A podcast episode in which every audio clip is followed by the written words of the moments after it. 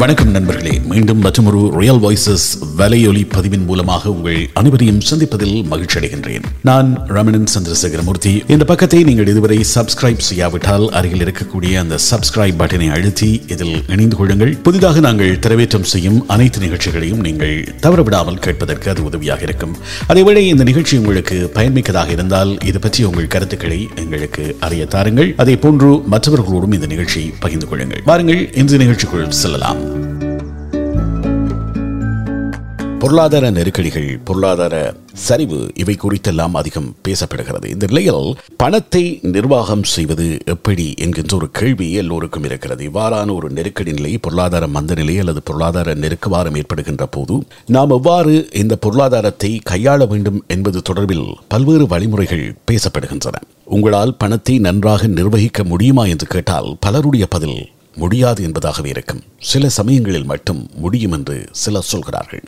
இந்த முடியும் என்று சொல்லக்கூடியவர்கள் மிகச்சிறிய எண்ணிக்கையிலானவர்களாக இருக்கிறார்கள். இந்த நிலையில் பணத்தை எவ்வாறு கையாள வேண்டும் என்பது தொடர்பில் ஏராளமானவர்கள் கருத்துக்களை வெளிப்படுத்தி வருகிறார்கள். அந்த வகையில் பல புத்தகங்களும் கூட எழுதப்பட்டிருக்கின்றன. What they don't teach you about money என்கின்ற ஒரு புத்தகம் பணம் குறித்தான சரியான புரிதலை வழங்குவதற்காக மிகச்சிறந்த பரிந்துரையாக பலராலும் முன்வைக்கப்படுகிறது. இந்த புத்தகம் பேசக்கூடிய விடயம் எல்லோருடைய வாழ்க்கையிலும் படம் குறித்தான ஒரு தெளிவான பார்வையினை வழங்கக்கூடியதாக இருக்கும். பொருளாதாரம் குறித்து மக்களுடைய சேமிப்பு பழக்கங்கள் குறித்து அல்லது பண பரிமாற்றங்கள் பணத்தை நிர்வகித்தல் போன்றவை குறித்து கவனம் செலுத்துகின்ற போது இந்த புத்தகத்தின் பெயர் தவிர்க்க முடியாமல் வந்து போகும். பணத்தை நிர்வகித்தல் என்பது எங்கள் எல்லோருக்கும் இருக்கின்ற ஒரு பொது பிரச்சனையாக பார்க்கப்படுகிறது. எங்களுடைய பாதி வாழ்க்கையை வாழ்ந்து முடித்த பின்புதான் பணம் குறித்தான முக்கியத்துவத்தை நாம் புரிந்து கொள்ள ஆரம்பிக்கின்றோம். பாதி வாழ்க்கையை வாழ்ந்து முடித்த பின்னர் அதாவது மிட் லைஃபில் பணம் குறித்த ஏக்கமும் பதற்றமும் எங்கள் மனதிலே குடிகொண்டு விடுகிறபடியால் பணம் குறித்த அத்தனை விடயங்களும் கடினமான ஒன்றாக நமக்கு தெரிகிறது அல்லது மாறிப்போய் விடுகிறது. இதை தாண்டி எங்களுடைய ஒவ்வொருவருடைய மனதிலும் பணம் குறித்தான இரகசியமான கேள்விகள் இருக்கின்றன. பலரும் பலகாலம் தாங்களாகவே இதற்கான தீர்வுகளை கண்டுபிடிக்க முயன்று தோற்றுப் போகிறார்கள். ஏனென்றால் பணம் குறித்த விடயங்களை எப்படி கையாள்வது என்பது நமக்கு பாடசாலைகள் கல்லூரிகள் அல்லது பணிபுரியும் இடங்கள் எவையுமே சொல்லித் தருவதில்லை. பணம் குறித்த எங்களுடைய அணுகுமுறையை மிக குறைந்த அளவே எங்களுடைய பெற்றோர்களும் உருவாக்குகிறார்கள். பொதுவாக பணம் குறித்து யாரும் தங்களுடைய நெருங்கிய நண்பர்கள் வாழ்க்கை துணையென யாரிடமும் வெளிப்படையாக பேசுவதில்லை என்பதுதான் உண்மை. குறைந்தபட்சம் புலம்பல் அல்லது அதிகபட்சம் பெருமை பேசுவது என்பதுதான் பணம் குறித்த பெரும்பான்மையான நிலைப்பாடாக இருக்கிறது. ஒன்று என்னிடம் அதிக பணம் இருக்கிறது. அதை பயன்படுத்தி நான் பலவற்றை செய்கிறேன் என்று பெருமை பேசுகிறார்கள். என்னிடம் பணமே இல்லை என்று பலர் அழுது தொலைக்கிறார்கள். ஏனென்றால் பணம் என்றவுடன் ஒரு விதமான எமோஷனை நாம் அதனோடு இணைத்துக் கொள்கிறோம். இதனால் அது தொடர்பில் உண்மை பேசுவதை தவிர்க்கிறோம். எங்களில் பலருக்கும் ஃபைனான்சியல் அட்வைசர்ஸை வைத்துக் கொள்ளும் அளவிற்கு வசதிகள் இருப்பதில்லை. இவை அனைத்தையும் சேர்த்து நிதி சார்ந்த விடயங்களை கையாள்வதில் ஒருவிதமான சோம்பேறித்தனம் எங்களுக்குள் வந்துவிடுகிறது. இந்த சோம்பேறித்தனத்தை தான் வங்கிகள் மற்றும் ஏனைய நிதி நிறுவனங்கள் சிறந்த முறையில் பயன்படுத்தி லாபம் அடைகிறார்கள் பண நிர்வாகம் என்பது எல்லோருடைய வாழ்க்கையிலும் இன்றியமையாத ஒன்றாக இருக்கிறது. நிதி நிர்வாகத்தில் ஒருவர் சிறந்து விளங்க வேண்டுமென்றால் ஏழு பழக்கங்கள் அவசியம் என்று இந்த புத்தகம் பேசுகிறது. இந்த பழக்க வழக்கங்கள் பணம் குறித்த நெகட்டிவான எண்ணங்களை எங்களை விட்டு விலக்கி வைக்கும். நல்ல பாசிட்டிவான பணம் குறித்த தெளிந்த பார்வையினை ஏற்படுத்தும் என்று சொல்கிறார் இந்த புத்தகத்தின் ஆசிரியர். இந்த ஏழு பழக்கங்களில் மிக முக்கியமானது பணம் தொடர்பில் உணர்வு பூர்வமாக அல்ல பகுத்தறிவோடு செயல்படுங்கள். பணம் என்பது மிகவும் உணர்வு பூர்வமான ஒரு விடயமாக எங்களிடம் நிலவுகிறது. நாம் ஒவ்வொருவரும் பணத்துடன் வெவ்வேறு விதமான உணர்வு பூர்வ உறவை கொண்டிருக்கிறோம். இது எங்களுடைய வருமானம் செலவு கடன் சேமிப்பு மற்றும் முதலீடு போன்றவற்றில் தீவிரமான பாதிப்பை உருவாக்குகிறது. இதிலிருந்து வெளியேறி சரியான முடிவுகள் எடுக்க முதலில் எங்களுக்கு பணத்துக்கும் இருக்கக்கூடிய உறவை பகுத்தறிவது மிக முக்கியமானது. அந்த உறவு பகுத்தறிவு ரீதியிலானதாக அமைய வேண்டும்.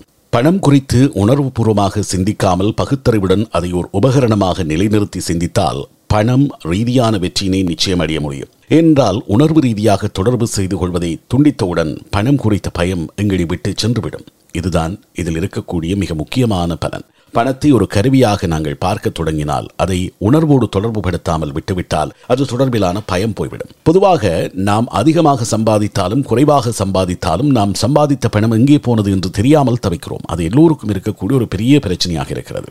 முழு கவனத்தையும் செலுத்தி பணத்தை செலவு செய்ய வேண்டும் என்பது இந்த புத்தகத்தின் இரண்டாவது அம்சமாக பேசப்படுகிறது. எங்களுக்கு வரக்கூடிய பல்வேறுபட்ட ஆஃபர்ஸ் இப்போது இணைய வழியில் கொட்டி கிடக்கக்கூடிய பல விடயங்களையும் நாம தேடிச் செல்லாமல் அதுவாகவே தேடி வந்து என்னை வாங்கு வாங்கு என்று சொல்லி வாங்க வைத்து விடுகிறது. அப்படியாக பணம் குறித்த சிந்தனை இல்லாமல் முழு கவனமும் இல்லாமல் நாங்கள் செலவு செய்கிறோம். ஆகவே உங்களுடைய செலவு கவனத்திற்குரியதாக இருக்க வேண்டும். முழு கவனம் செலுத்தி பணம் குறித்த தேர்வுகளை செய்யும் போது எங்கே போனது என் பணம் என்கின்ற கேள்வி எங்களுடைய மனதில் தோன்றாது. ஆகவே இந்த பணத்தை செலவு செய்கின்ற போது அதில் முழுமையான கவனம் தேவை. மூன்றாவதாக சேமிப்பை தனியாக பிரித்து தானியங்கும் வகையில் அமைத்துக் கொள்வது அதாவது சேவிங்ஸை ஆட்டோமேட் பண்ணுவது. எங்களுக்கு எவ்வளவு சேமிப்பு எல்லை இருக்கிறதோ அல்லது எவ்வளவு சேமிக்க வேண்டும் என்று நாங்கள் விரும்புகிறோமோ அதை நாம சேமிக்க முயலாமல் அது தானாகவே சேமிக்கப்படுகின்ற வகையிலே ஆட்டோமேட் செய்வது மிக முக்கியமானது என்று சொல்கிறார்கள். அடுத்தது எமக்கான இலக்குகள் தெளிவாக நிர்ணயிக்கப்பட வேண்டும். ஒரு ஃபைனான்சியல் அட்வைசரிடம் சென்று அவரிடம் நாங்கள் கேட்கக்கூடிய முதல் கேள்வி அல்லது அவர் எங்களிடம் கேட்கக்கூடிய முதல் கேள்வி உங்களுடைய நிதி இலக்கு என்ன? உங்களுடைய ஃபைனான்சியல் கோல் என்ன? அந்த இலக்கை தெளிவாக நிர்ணயித்தால் அதை நோக்கி நாங்கள் நகரக்கூடியதாக இருக்கும் என்பது இந்த புத்தகம் காட்டுகின்ற இன்னும் ஒரு வழி. அதேவேளை பணம் தொடர்பான விடயங்களை ஆர்வத்தோடு தெரிந்து கொள்ளுங்கள். எப்போதும் கற்றல் என்பது மிக முக்கியமானது. அந்த கற்றலை தொடர்கின்ற போது பணம் தொடர்பிலான முழுமையான விளக்கங்களை நாங்கள் பெற்றுக்கொள்ளக்கூடியதாக இருக்கும். அதேவேளை இந்த ஃபைனான்சியல் பிளானிங் என்று சொல்லக்கூடிய நிதி திட்டங்கள் எங்களுடைய நிதி திட்டங்கள் என்ன என்பதை நாங்களே தீட்டிக்கொள்ள வேண்டும். எங்களுடைய இலக்குகளை நிர்ணயிப்பதன் மூலம் அந்த இலக்குகளை அடைவதற்கான திட்டங்களையும் நாங்களே வகுத்துக் கொண்டால் எப்படியான திட்டங்களின் மூலம் அந்த இலக்குகளை நிதிசார் இலக்குகளை நாங்கள் அடைய முடியும் என்பதை நாங்கள் தீர்மானித்துக் கொள்ள வேண்டும். அதேவேளை பணம் குறித்து பேசுவதற்கு நாங்கள் நேரம் ஒதுக்க வேண்டும். பணம் குறித்து எங்களிடம் இருக்கக்கூடிய பொருளாதார பிரச்சனை பிரச்சனைகள் குறித்து அல்லது பொருளாதார நன்மைகள் குறித்து பேசாமல் ஒதுங்கி ஓடாமல் அது குறித்து பேசுவதற்கு நாங்கள் நேரம் ஒதுக்க வேண்டும். அது எங்களுடைய குடும்பத்தோடாக இருக்கலாம் நண்பர்களோடாக இருக்கலாம் பிசினஸ் பார்ட்னர்ஸோடாக இருக்கலாம். படம் குறித்து உரையாடும் சூழல்களை உருவாக்கி அந்த உரையாடல்களில் மூலம் ஒரு தெளிவை ஏற்படுத்த நாங்கள் முன்வர வேண்டும். அதுதான் பணக்காரர்கள் ஆவதற்கு அல்லது பணம் சார்ந்து சிறந்த நிர்வாகிகள் ஆவதற்கான வழிகள் என்று சொல்கிறார் இந்த புத்தகத்தின் ஆசிரியர். வாய்ப்பிருக்கின்றவர்கள் வாங்கி வாசித்து பாருங்கள். What the don't teach about money மிக முக்கியமானது ஏழு பழக்கங்கள் உங்களுடைய நிதிசார் பிரச்சனைகளுக்கு அல்லது நிதிசார் சவால்களுக்கு தீர்வை வழங்கக்கூடியது என்று பரிந்துரைத்திருக்கிறார்கள். நண்பர்களே இந்த எபிசோடு உங்களுக்கு பிடித்ததாக இருந்தால் நிச்சயமாக இது பற்றி உங்கள் கருத்துக்களை இங்கே கீழே காமெண்ட்ஸ் பகுதியிலே தெரிவிக்கலாம். அதே போன்று நேரடியாக நீங்கள் என்னிடம் தெரிவிக்க விரும்பினால் R J A Ramanan at Gmail dot com என்கின்ற எனது மின்னஞ்சல் முகவரிக்கு அனுப்பி வைக்கலாம். என்னை இன்ஸ்டாகிராமில் பின்தொடர்வதாக இருந்தால் ஆர் ஜே ராமனன் என்கின்ற எனது இன்ஸ்டாகிராம் பக்கத்தை நீங்கள் பின்தொடர முடியும். இந்த பதிவு பிடித்திருந்தால் உங்களுக்கு தெரிந்தவர்கள் நண்பர்களோடும் இதனை பகிர்ந்து கொள்ளுங்கள். மீண்டும் மற்றொரு பதிவின் ஊடாக உங்கள் அனைவரையும் சந்திக்கும் வரை உங்களிடமிருந்து விடைபெற்றுக் கொள்வது ரமணன் சந்திரசேகரன். கிருஷ்ணமூர்த்தி வணக்கம் நண்பர்களே.